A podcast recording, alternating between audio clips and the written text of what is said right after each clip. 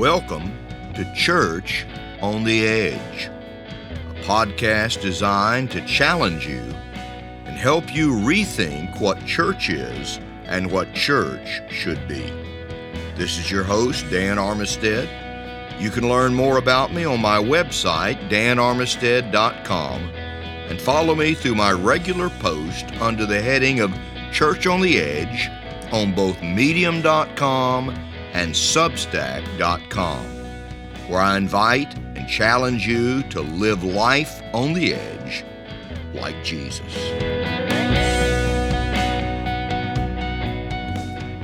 Welcome to the podcast. In this season, we've been working our way through the New Testament book of Galatians, and we've entitled our study of this book Confronting Cultural Christianity. And all throughout this letter of Paul to the believers in Galatia, we see the stark differences between ministry motivated and led by rules and regulations, self seeking and self aggrandizement, ministry that divides and separates and excludes, ministry that places rules above relationships, conformity above the freedom to be and become who God is calling us to be versus ministry motivated and led by a love for people, all people, whoever they are and whatever their lifestyles may be, and a, a ministry that seeks to build real, genuine, and transparent relationships. Relationships built on a common relationship with God through the person of His Son, Jesus Christ. And we come today to a passage in Galatians that demonstrates this very stark difference. Paul appeals to the Galatians in this passage on the basis of friendship. And he's going to show that unlike the Jewish teachers among them who were pressuring the Galatians to conform to Jewish culture and Jewish ways, that, that he, Paul, is a true friend.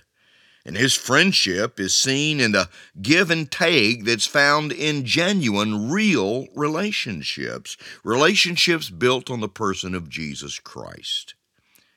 In fact, I, I love what Paul does here. And it's another example of Christianity that incarnates itself in culture. As Paul says in 1 Corinthians 9, verse 22, I have become all things to all people that by all possible means I might save some. And so Paul begins this passage with references to several commonly held beliefs about friendship among Greeks. These were things that the Greek philosophers had written about. Things like friends learning from one another and becoming like one another. Friends welcoming and accepting each other with all their flaws and weaknesses. And, and friends who, however hard it might be, always speak the truth to one another. And after Paul describes these qualities that are found in his relationship with the Galatians, he then contrasts those things with the relationships the Galatians have with these Jewish teachers.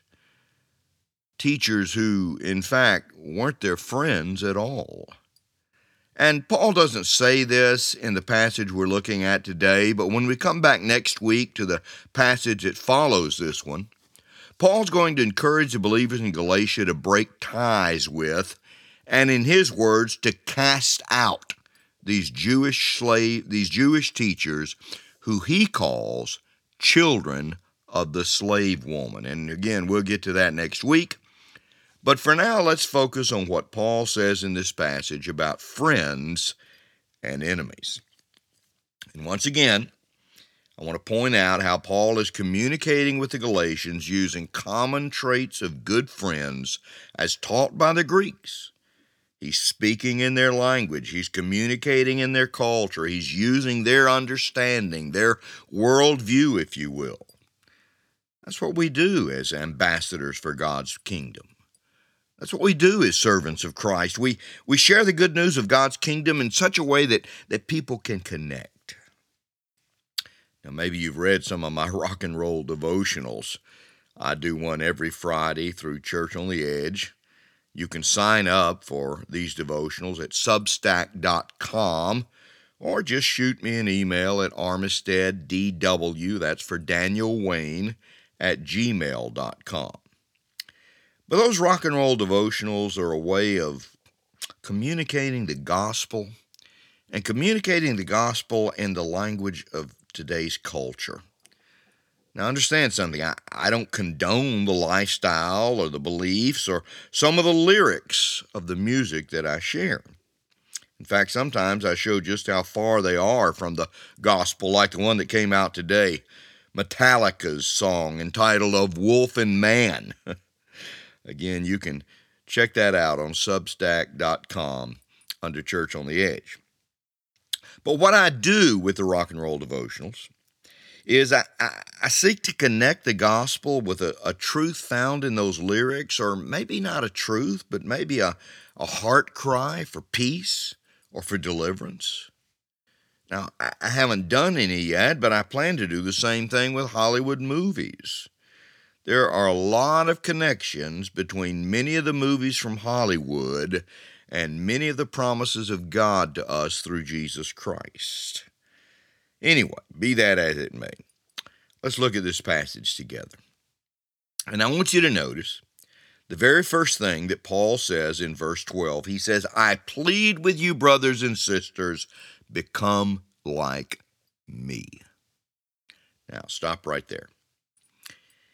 If that were all Paul says, then the truth of the matter is that he's no different from these Jewish teachers. That's the essence of culture bound Christianity. Become like us, think like us, walk like us, talk like us, worship like us, vote like us. Boy, that's a big one today, isn't it?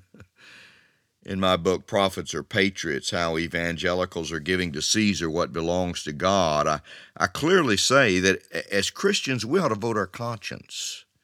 And we should vote for who we believe is the best choice to lead our nation, our, our local community, whoever we're voting for, whatever the circumstances. And the truth is that sometimes those choices aren't easy, are they? Sometimes we choose the lesser of two evils. Sometimes we just hold our noses and vote. But whoever we vote for, and whatever our reasoning, we should never forget that we are, all of us, called to be ambassadors for God and God's kingdom. And as ambassadors for Christ, our allegiance is not to a political party or candidate, not to a legislative process through laws or court decisions. No. These things don't change the hearts and lives of people. Whatever good they may do, they, they fall far short of what only Jesus Christ can do in the lives of people and, are you listening? In the lives of nations and societies and cultures. And when our Christianity becomes so aligned with political parties and candidates and laws and legislation that the people we're trying to reach can't tell the difference between our Christian faith and our political allegiance, well, then we're no longer in the world but not of the world. We're in the world and we are of the world, both feet clearly planted in the world. No, become like me is not all Paul says here. He continues and he says, Become like me, for I became like you. I love what Tim Keller says about Paul's words here in his little commentary on Galatians, and I, am quoting Keller here. Gospel ministry is culturally flexible. A ministry that's energized by the gospel is flexible and adaptable with everything apart from the gospel. It is not tied to every specific of culture and custom. Its leaders can come and truly live among the people they are seeking to reach and adopt their ways and love them. Now, isn't that what Jesus did? John chapter 1. And the Word became flesh and dwelt among us. Literally, it says tabernacled, or as one translation puts it, pitched his tent among us. In other words, Jesus moved into the neighborhood. Our house here in Pensacola is located in a Habitat for Humanity subdivision.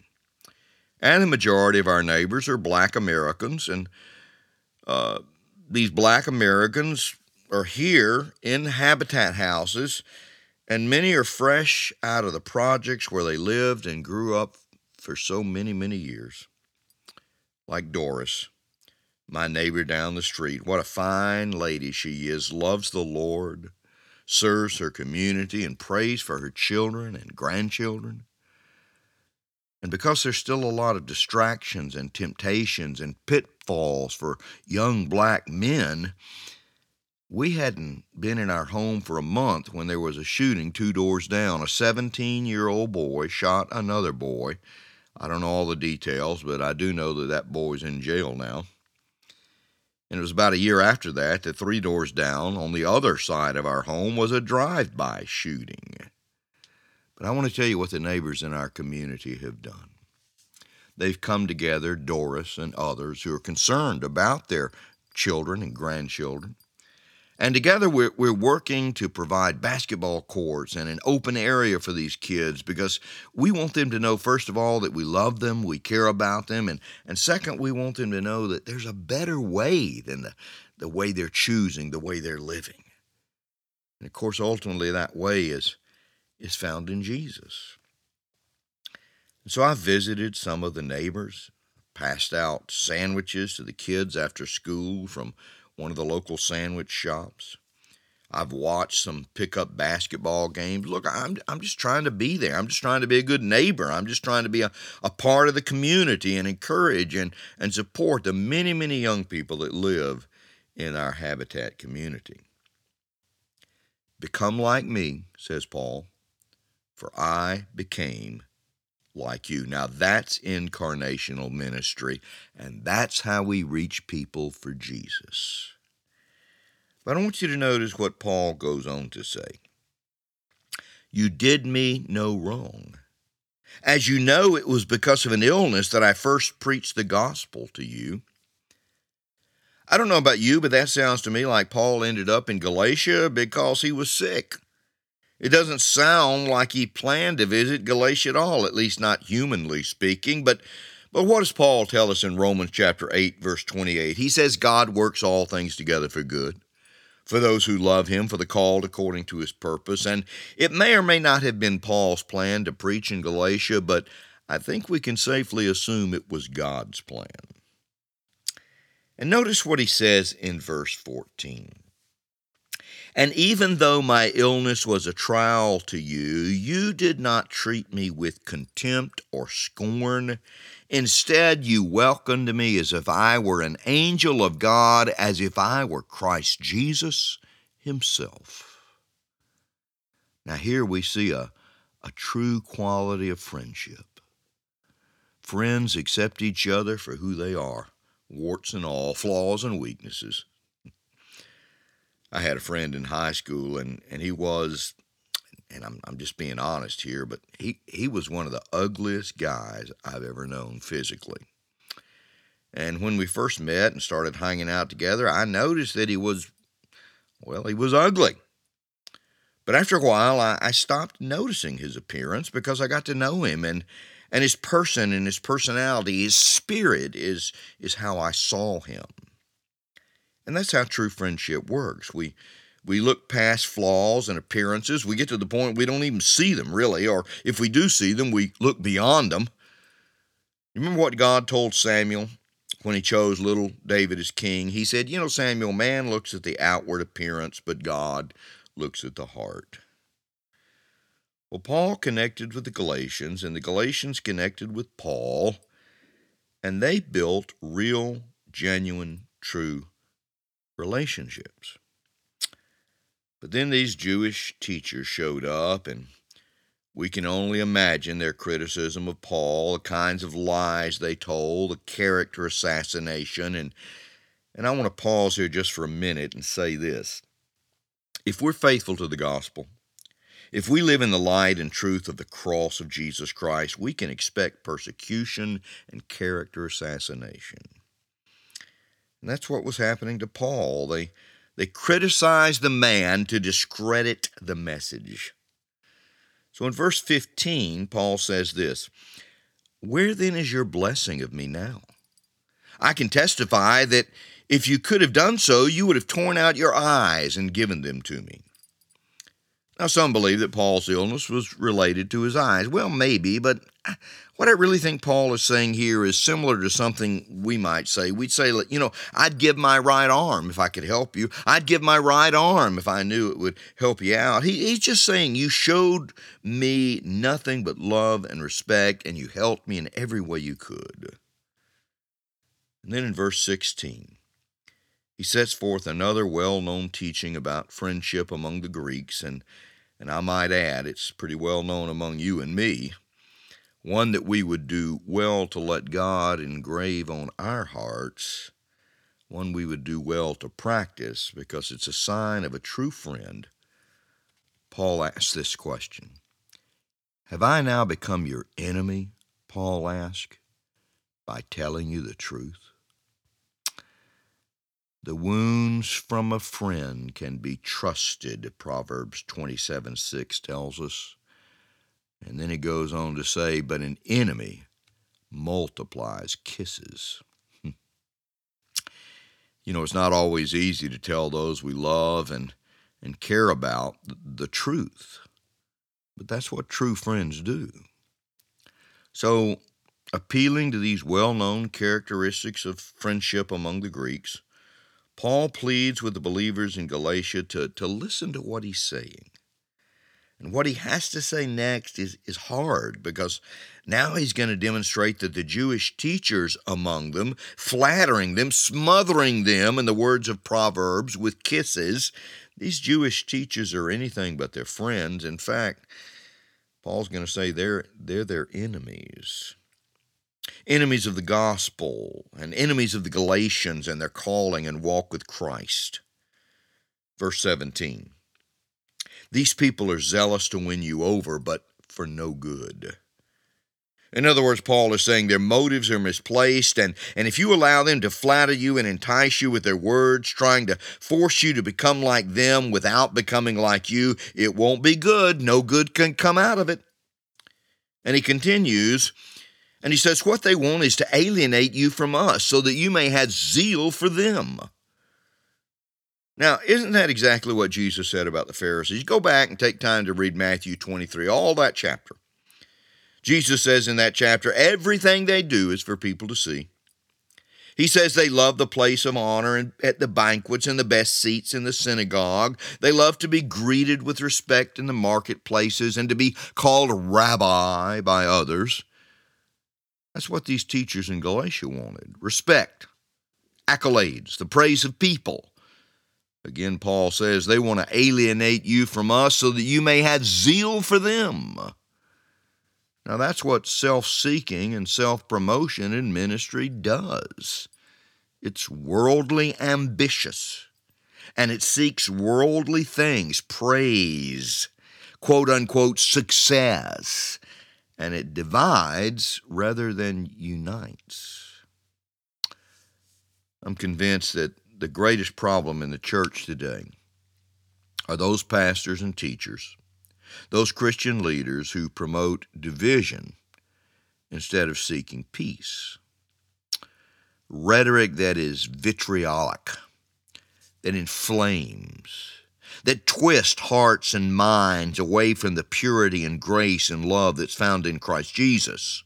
So rather than building up the body of Christ, they're tearing it down. And, and while tearing down the body of Christ, many are building up their own little kingdoms and ministries. They want to alienate you from us, Paul says, so that you may have zeal for them. And then in verse 18, he continues It is fine to be zealous provided the purpose is good, and to be always so, not just when I am with you. You know, for years, when I first read this verse, I, I, thought Paul was talking about the zeal of the Galatians. They were zealous when Paul was with them, and they weren't zealous when Paul was not with them. But, but Paul's not talking about the Galatians here. Paul's talking about Paul. He's talking about himself.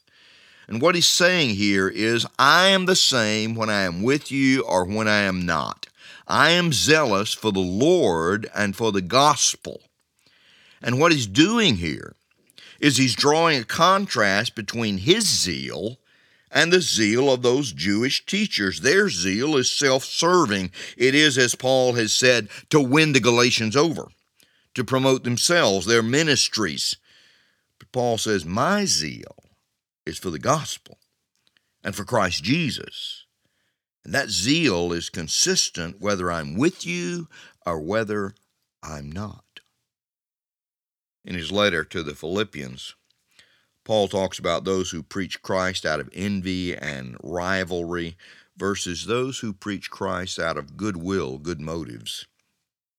And in his letter to Timothy, I can't remember if this is first or second Timothy, should have looked it up, but in his letter to Timothy, he, he talks about those who see the gospel as a means for personal gain, fulfilling selfish worldly ambitions.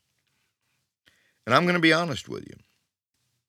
I think that's a temptation and a struggle that all ministers of the gospel face, especially in, in our early years, but, but always. But here's the reality, and here's what I've discovered as we grow in Christ, as we take on the heart and mind of Jesus, well, those kind of temptations and struggles, they, they fade away. And if we're truly growing spiritually as leaders, as pastors, then more and more what you see in, in public in our lives, what we say from the pulpit, how we act with others, what we do in the spotlight of ministry is the same as what you see in private. Our zeal becomes more and more wrapped up in Jesus Christ and, and His truth and His ways and His message and His peace, and it's seen when we're alone in private or when we're out in public. And so Paul says what he does in verse 19 My dear children, for who I am again in the pains of childbirth until Christ is formed in you. How I wish I could be with you now and change my tone because I am perplexed about you. Paul says, I am agonizing over your spiritual growth and maturity. I'm groaning I'm in labor to see the Spirit of Christ formed in your hearts and your lives. And, and I want to point something out here that's very important. When Paul says Christ formed in you, the you that he uses here is plural. Now, yes, Christ is formed in us individually, but Christ is also formed in our congregations, our small groups, our Christian fellowships. Isn't that what Jesus said? Where two or three are gathered together in my name, I'm in their midst. Now, listen, I, I know many of you have experienced this. You walk into a church, and almost immediately you can feel the Spirit of Christ or not. There's a welcome presence, there's a sense of peace, or there's not. Congregations, churches have personalities, or maybe I should say spirits. Some churches emanate a good spirit, a healthy spirit, the spirit of Jesus, and, and some don't. And as a rule, it's not that hard to tell the difference. So Paul ends this passage we're studying today on friends and enemies, and he says this I wish I was with you I wish I could change my tone. I, I want you to hear my voice, not just read my words.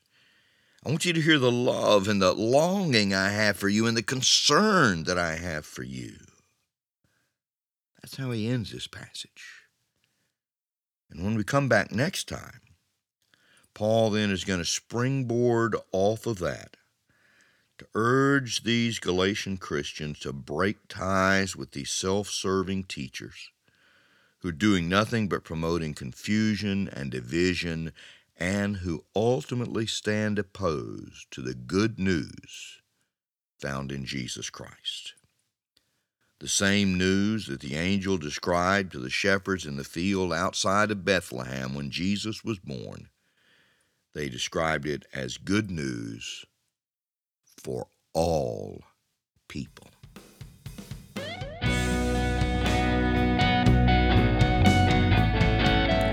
This has been Church on the Edge with Dan Armistead, rethinking what church is and what church should be. If you like this episode, please leave a review at your preferred podcast provider. And you can find out more about this podcast, as well as my articles, coming books, and more at danarmistead.com. And remember, it's all about Jesus and following Him as His church on the edge.